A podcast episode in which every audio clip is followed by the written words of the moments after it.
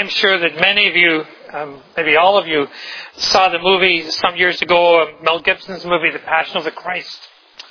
And it was very moving and very dramatic in what it presented to us um, in terms of the work of Jesus. It movie really needed to remind people that the word passion, when they talk about the thing, has nothing to do with romance, nothing to do with warm, fuzzy kind of feelings inside us. The root meaning of the word passion is not about loving. The root meaning, the heart of the word passion, really means to suffer. And so the passion of Jesus, which we'll celebrate in communion in a few minutes this morning, really talks to us about the suffering of Christ. So when we talk about passion in our lives, we're really saying that we believe in something so much, so deeply, that we're committed to feel the agony of being part of it and sharing in it. We're willing to endure the pain of what it is to be involved in it. That's what I want to talk to you this morning about as we come to the, to the communion table. The Apostle Paul, whom we know in the New Testament, was probably the best theologian that the church ever had. As an era a Jewish rabbi, he was trained under Gamaliel. Paul had an outstanding mind, a tremendous zeal for his religious heritage. That's why he was such a zealot and assassin opposing the church. And then you see, God took the best of his spiritual path, turned it around, and focused it towards serving the mission of the church. But Paul is more than a theologian with a great mind. Paul is a pastor. He thinks like a pastor. He feels with a pastor's heart. And he has a passionate heart in being a pastor. It means that he has a heart for the churches that he started and the he. He rejoices when they rejoice. And he struggles and suffers when they struggle and when they suffer. And one passage, Paul calls himself, he describes himself really as spiritual coaching them as they're being formed and fashioned and morphed into Christ. He says in Galatians, My dear children, for whom I am again in the pains of childbirth until Christ is formed, or the word really is, until Christ is morphed in you. And so he moves um, from being a theologian to being a pastor.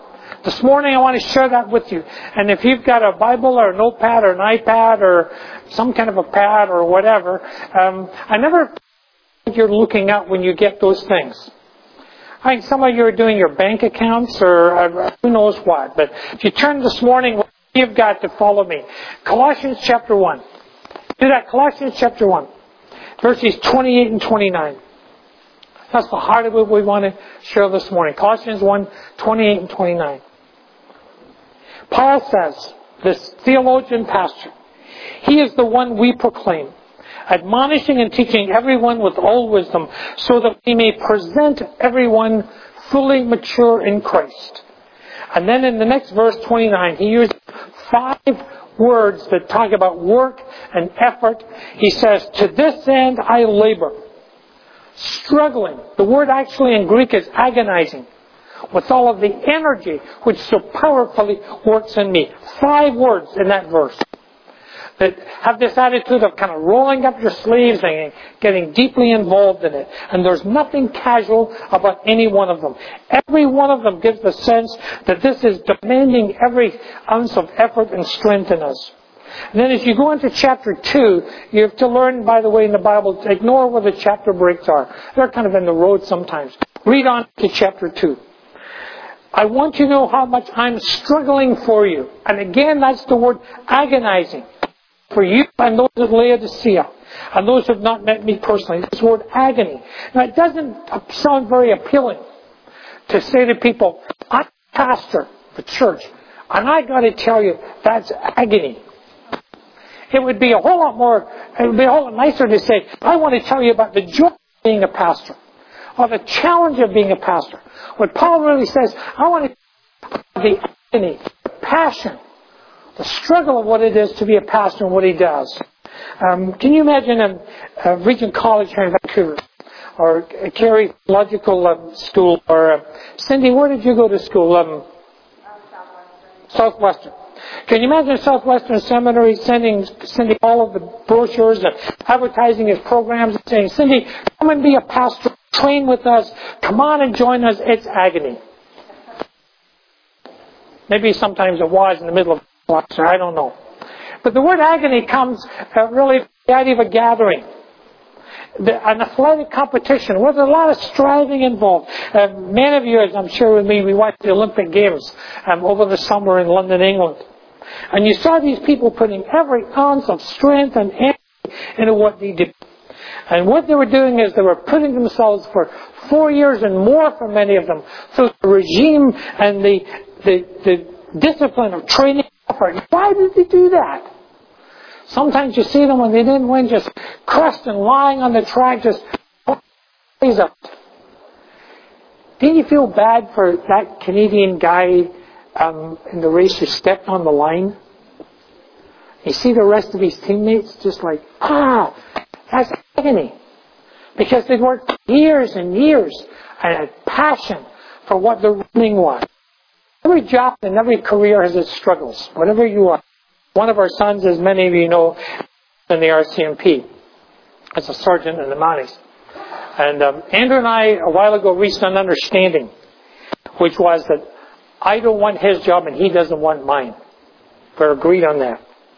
Every career has its stresses, and ministry does too. But after 44 years, I will tell you, there are some unique joys and privileges in ministry, which I frankly I don't think any other job has. No one makes you do it. You have got to have a passion for it. Your muscles may hurt, your legs may get sore, but you would not do anything else. And can I tell you, the church, we begin this new fall season ministry, of pastors with that kind of passion. I hope you know that and pray for them or are thankful to God for them. And I thought this morning I'm going to talk for a few minutes about the passion of a pastor, but it would be good and important to hear from them too. Okay? So I'm going to ask Pastors Cindy and to come on up for, for a minute and join me. And a little bit of uh, Q&A kind of thing. Okay? You can clap.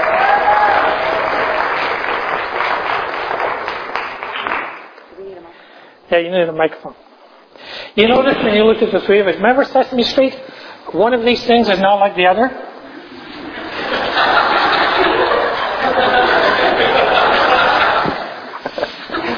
In his church, I call Cindy and I the odd couple. We're kind of the non um, Asian sort of people here, but we're sort of people. what did you study to go into the ministry? Johnny, start with you. I went to ACTS Seminaries, uh, Trinity Western. Yeah. Okay, was it agony? Uh, parts of it for sure. Parts of it The last stretch, definitely. The last stretch Okay. was the hardest. What, what did you sense in your life when you were, I don't know, 17, 18, whatever it was, that this is what God was calling you to do with your life? Well, what kind of got you to that point? Uh, it really started when uh, I was at a mission trip um, in, in England, um, just uh, training British-born Chinese and running youth camps and children camps. That where I really received the calling to go into full-time ministry. Okay? And you've been at VCBC how long? Um, just over close to, let's see, I think around six, seven years. I kind of lost track now. Yeah. Okay. I didn't tell you I was going to ask you that. You got into the math. Six, seven years. What is your passion? The one thing in your heart. You work most of the year, but them and maybe broader. What is the passion you have in your heart for your ministry here? Um, I guess one of my uh, my my driving first um, for my life is uh, First Thessalonians two eight. Um, it's not just for myself, but it's also for youth ministry as well. Um, it says, um, "Because we have loved you so much, we share with you not only the gospel of God, but our lives as well." And I guess my passion is just to walk alongside um, people, walk alongside especially the teenagers and the youth, and to just show them who Jesus is and to teach them about God and to help them grow in their faith. Um, and how that looks like is, um, you know, it's just simple things as going out with them for bubble tea or bringing them for lunch or going to volleyball games or, or just, just sharing life together with them. And, um, yeah, it's my passion. Okay, okay, thank you. Cindy, what was it, whatever years ago, um, said, this is where I want to spend my life in ministry? You've been in various places, but what was driving that? It was uh, my senior year at university and um, felt God's Spirit descend on me in a way that um, was very personal and very direct. And um, through Scripture, through Isaiah chapter 55, um, God really began to to speak to me um, and calling a very specific calling on my life. And that's when I kind of surrendered my ideas of what a future career would look like and what my future Christian involvement would even look like, and said yes to Him at that point that idea of surrendering a future career, that's really, that's the crossroads that we're really are at in those kinds of things. Where, where do I put my time and my energy? You've been in VCBC two years. Two years, okay. Um, what, what's your passion for what you do in the church here? Probably like um, Johnny saying that it's kind of anchored in Scripture that forming Christ in people in, through the local church is really, I think, an overarching calling to me, and how that is shaped is that we would become a dwelling, a dwelling a people um, by which God's Spirit lives, and that scripture comes from Ephesians, and another one in Ephesians that we would be rooted and established until we all attain the full measure of the fullness of God. And so it comes, my desire and heart is that we would become a spiritual community that Christ is formed in us, that we no longer live by, bound by structure or by fear, that we would live in the fullness of the Spirit of God. Good, thank you. Can I just say to you, now, to embarrass you, but say to you so the church knows, as I've come here in this interim kind of role, um, I came here about three, for three months a year ago. they haven't figured that out yet. Okay. But you two guys, a brother and a sister, have been just a tremendous help and blessing to me. You've been encouraging, you've been supportive, and I, I, thank God for you. And I'd like to pray for you for just a moment in that. Father, thank you for this brother and sister. Thank you for your calling and your spirit upon their lives. Thank you for moving into this church for what they bring to me, but beyond that, what they bring to each one of us for what the passion of our heart is. And may this year you help them agonize deeply with that in the full sense of that word, that they put their heart and soul into it. In Jesus' name. Amen. Thank you.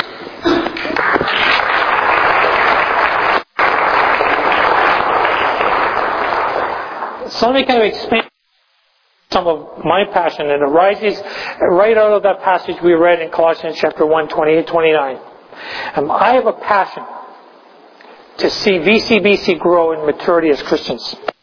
Here's the verse. We proclaim him, admonishing and teaching everyone with all wisdom, so that we may present everyone perfect or mature in Christ. Central to the ministry of the church is the proclamation of who Jesus is. We are here to raise up the name of Jesus and and His Word because that alone is the transforming power to change people. People are not changed by programs are not changed by mere activity. They're only changed by the truth in Christ. And Paul says we do that in two ways. First of all, he says we admonish people. And that means times to warn. There's times to confront people with the truth of God's Word. And what it declares will change their lives. We do not live in the court of public opinion, folks. And simply do what everyone else wants to do. We live before the Word of Christ. In the church today, I understand there's a great deal of emphasis on counseling. I realize that many people are helped through skilled counseling. I'm deeply grateful to those people and the gifts that they bring. It's not my primary ministry gift. So uh, what I say this morning, I say with sensitivity. Don't misunderstand me, and please don't misquote me. Living, listening to counseling and getting counseling is not a substitute for living obedience. Counseling is to lead us so that we live properly under the Word of God. Here's a little mini course in counseling for you. 1 Thessalonians 5.14. We urge you, brothers, sisters, warn those who are idle, encourage the timid, help the weak, be patient with everyone. Paul talks about the different ways we may have to respond to people in different situations. He says, admonish or warn those who are idle. That really means morally lazy. There is a time to confront people to go and the pastor eyeball to eyeball with them and say, this has got to stop. The time says Paul to encourage the timid. When people are just too apprehensive and too hesitant, not sure which way to go, they then need to be encouraged to move on. Help the weak. There's times that we find people that seems are exhausted. Their strength is gone, physically spent, and they need some help to get them back up on their feet again. And then the phrase that ties it all together, be patient with everyone.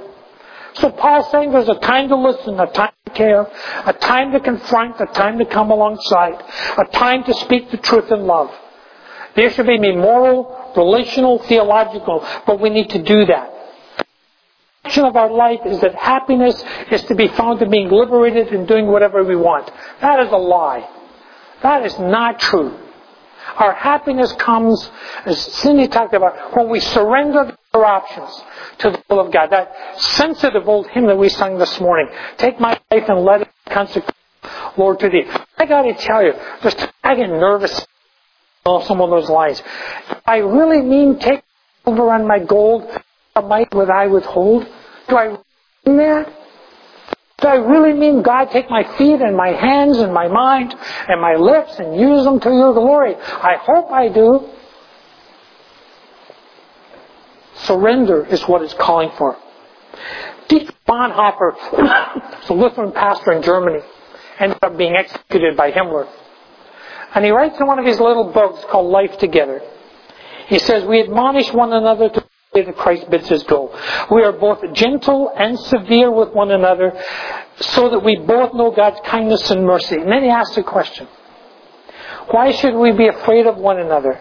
says both of only both of us only have God to fear. Think about that. Why should we be afraid of one another? Paul also says we teach with wisdom. In the Old Testament and in the New Testament, wisdom is not intellectual knowledge. It's not degrees and diplomas. Rather, it's taking the truth of the Word and putting it in practice in our daily lives. We do not the Scriptures to get information. You just gather the facts. Rather, we come to the truth of God's Word with wisdom to apply it to our lives, and as Cindy talked about, to see us morph into the likeness of Jesus. That is what changes us, step by step towards maturity. So Paul the pastor says, I want to present you to God as mature. And we actually use that word, uh, the same idea when you, maybe you go to a wedding. You say, I'd like to present to you the bride and groom, and you name them. And you say, I'd like to present to you their names. I'll tell you this morning, I have a passion to be able to say to God, I present to you VCBC, pure church. People are holy without blemish, free from accusation. The kind of passion that calls for hard work. And so with the other pastors, I would echo with the Apostle Paul this morning. To this end we labor, struggling with all his energy, which so powerfully works in us. And that simply means for me to you this morning, I will bring you all that I am. That's my promise to you. I will bring you all that I am. I cannot bring any more than that, and I promise not to bring any less. Here's Paul's second passion in his mind. I have a passion for VCBC to be a loving community. Colossians 2, you've got it in front of you. I want you to know how I'm struggling for you, those of Laodicea. My purpose, he says, is that they may be encouraged in heart, united in love, so that they may have the full riches of complete understanding to know the mystery of God, namely Christ. And are hidden all of the treasures of wisdom and knowledge.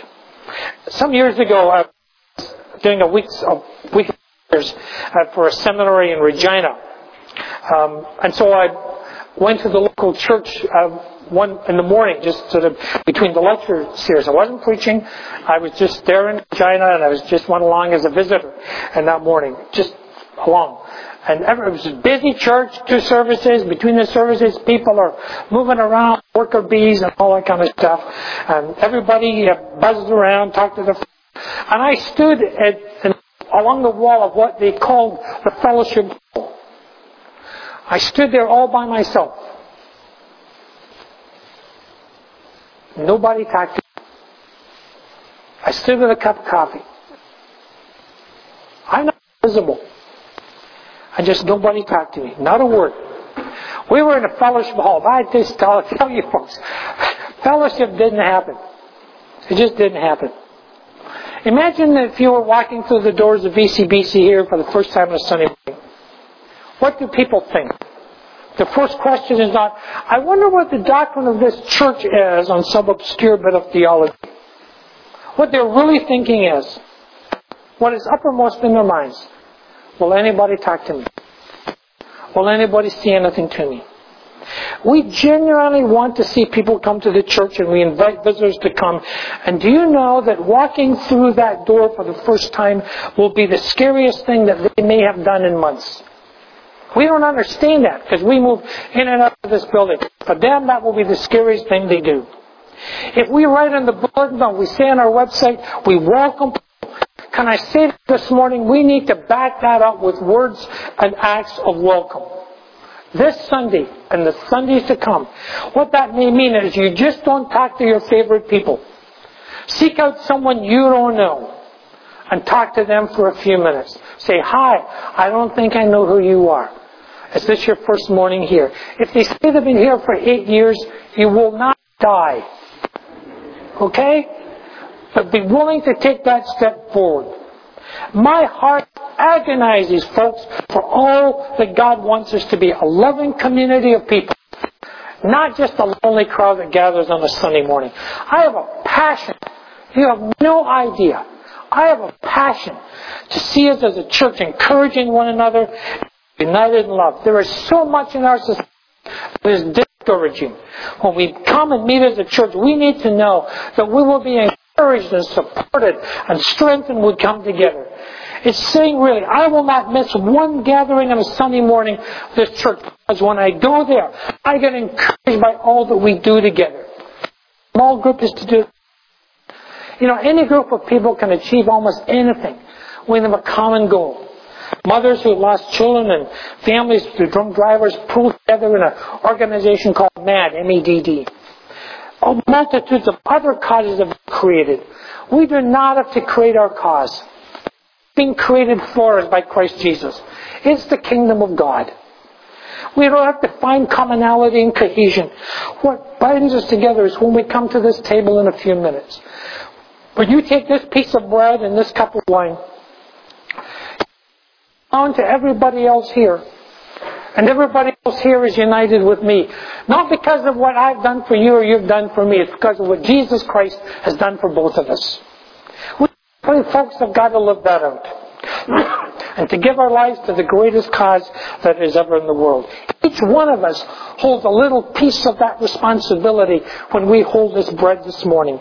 United in love mean that there's all kinds of little things we do in church that irritate one another, aren't there? I don't like when so and so does this. I don't like when so and so does that. There's all kinds of little things that irritate one another. You know what? So what? Do you understand that love sees beyond all of that nonsense? Love calls us to lay aside our petty agendas and work together for the bigger cause, which is the cause of Christ. Are you prepared to do that?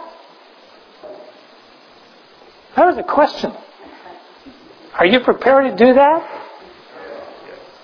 To lay aside all those petty little stupid things that bug one another. And lay them aside because of the love of Christ and the cause of Christ. I have a passion for the church here to be all that God wants it to be. And I feel agony when it's less than it could be. I have a passion to see VCBC be a people of strong convictions. I tell you this, says Paul. Verse 4. So that no one may deceive you by fine sounding arguments. Though I am absent from you in body, I am present with you in spirit delight how orderly you are and how firm your faith is. A thousand years ago and today, there are still people who are fast talkers and smooth talkers. We need to be people who are well grounded in faith, or we will be easily swayed by false logic. Some of these people are on religious television, some are, are on the big pulpits of our countries. We are called to be people, men, women, and young people who know their faith. Paul says we have to be orderly. That's a word and a picture that comes from military. perspective. It's when you see soldiers marching in line, step by step. That's it. We're called to be firm in our faith. You know that's the word for steroids? Christians are to be people who are on steroids. It means men and women who are firm and solid in their faith to develop solid Christian lives. I hardly have words to tell you how deeply I'm committed to a strongly developed teaching ministry in any church and a church such as VCBC. It means we will work on a, a, a balanced diet of spiritual truth moving from Old Testament to New Testament, the Gospels, through the epistles. That's why in a couple of weeks from now, because it's the fall season, we follow the flow of the Scriptures, and we'll go back into the Old Testament, start with the teaching series on the Ten Commandments. Living like a Christian in a non-Christian culture. The non-Christian culture, by the way, is Canada. In Exodus, it was Canaan. Now it's Canada. What does it mean to be a Christian, to live in the days in which we live today? But can I say this strongly and lovingly to you? I plead with you. I plead with you. Do not depend on me or any pastor or one of our pastoral staff to do your studying for you in God's Word. Do not depend on the sermons each Sunday to feed you spiritually. Each one of us, every one of us, is responsible for the development of our own spiritual lives. R.C. Sproul says every Christian is a theologian. To be an adequate Christian competent in the things of God, we must do more than attend sharing sessions or bless me parties. That doesn't mean you've attended seminary or signed up for Carey or Regent College or whatever. But it does mean that every one of us is responsible to do our own biblical study, to vet what we believe for ourselves, build up our own spiritual muscles. You're responsible for that young, married, whatever, in your own life. Every Sunday. You should be able to line up the sermons from this pulpit from the scriptures.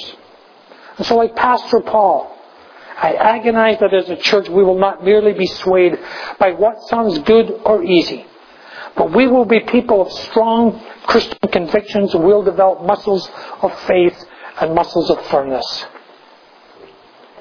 Here's what I'd say to God this morning. My personal version of Colossians. I stand here each Sunday to proclaim Jesus Christ, admonishing and teaching everyone with all wisdom, so that we may present to God our Father everyone at VBC, mature in Christ. To this end, I'm willing to live, struggling with all His energy, which so powerfully works in me. I want you to know how much I'm agonizing for you. And my purpose is that you may be encouraged and heart united in love, so that you may have the full riches of complete understanding to know the mystery of God, namely Christ, in whom are hidden all of the treasures of wisdom and knowledge. And I tell you this this morning, church, so that no one may deceive arguments. I delight to see how orderly you are and how firm in your faith. Just as you've received Jesus Christ, maybe at your baptism, I plead with you. Continue to live in Him, rooted and built up, strengthened in the faith in which you were taught, and overflowing with thankfulness. I invite you to stand.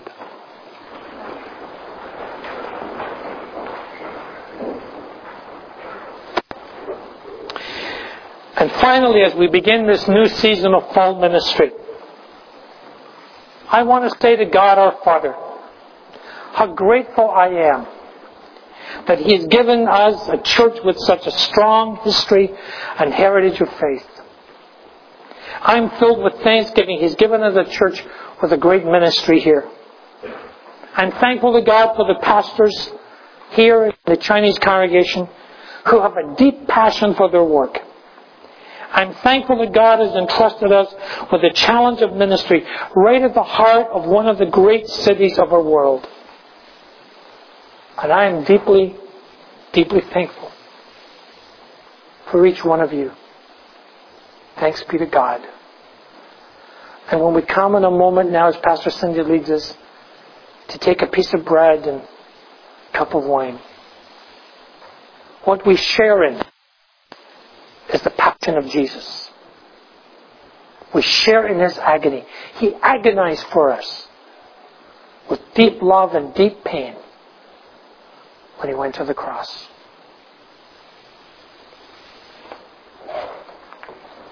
Be seated, please.